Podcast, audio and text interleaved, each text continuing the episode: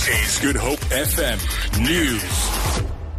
Good afternoon. A large group of DA members has arrived at Parliament in Cape Town and handed over a memorandum demanding that government provide more funding to higher education in the country. The march precedes the medium term budget speech of Finance Minister Pravin Gordhan this afternoon. The party's federal leadership and student organization is taking part in the march. DA student organization leader Yusuf Cassim is that the priorities must be corrected and that our universities need to be funded and that every single poor student must be funded fully with support for the missing middle. So it's support, free education for the poor, support for the missing middle, and it's calling for, for, for those kinds of demands to ensure that our universities can be opened, that there is access for poor students and that they can succeed academically. Thousands of students have meanwhile gathered at the Cape Peninsula University of Technology ahead of a march to Parliament. The students, who come from all over tertiary institutions in Cape Town, say they will not back down on their call for free education. Police and traffic officials have been placed on high alert ahead of the march.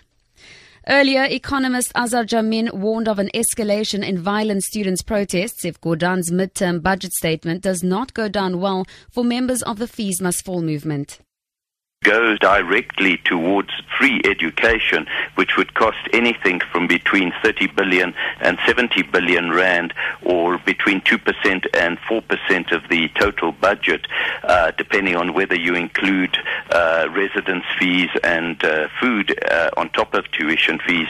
I mean, it's just virtually impossible to do that overnight. President Jacob Zuma has filed a second affidavit asking the new public protector, Busisiwe Mkhwebane, to confirm whether the state capture report that her predecessor, Thuli Madonsela, had compiled is final. President Zuma has also confirmed that he was formally notified on October the 2nd that he was implicated in the report.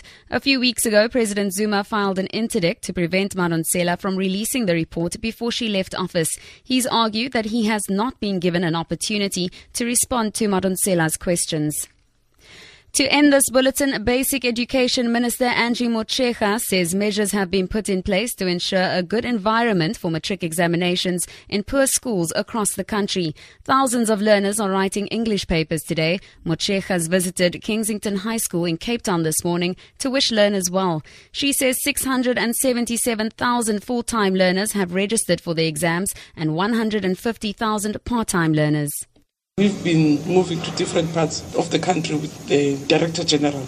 And in all provinces, we are assured that it's systems, all systems go. So we normally try to do the best to settle them down. In schools where we don't have halls, we even hire halls outside the school.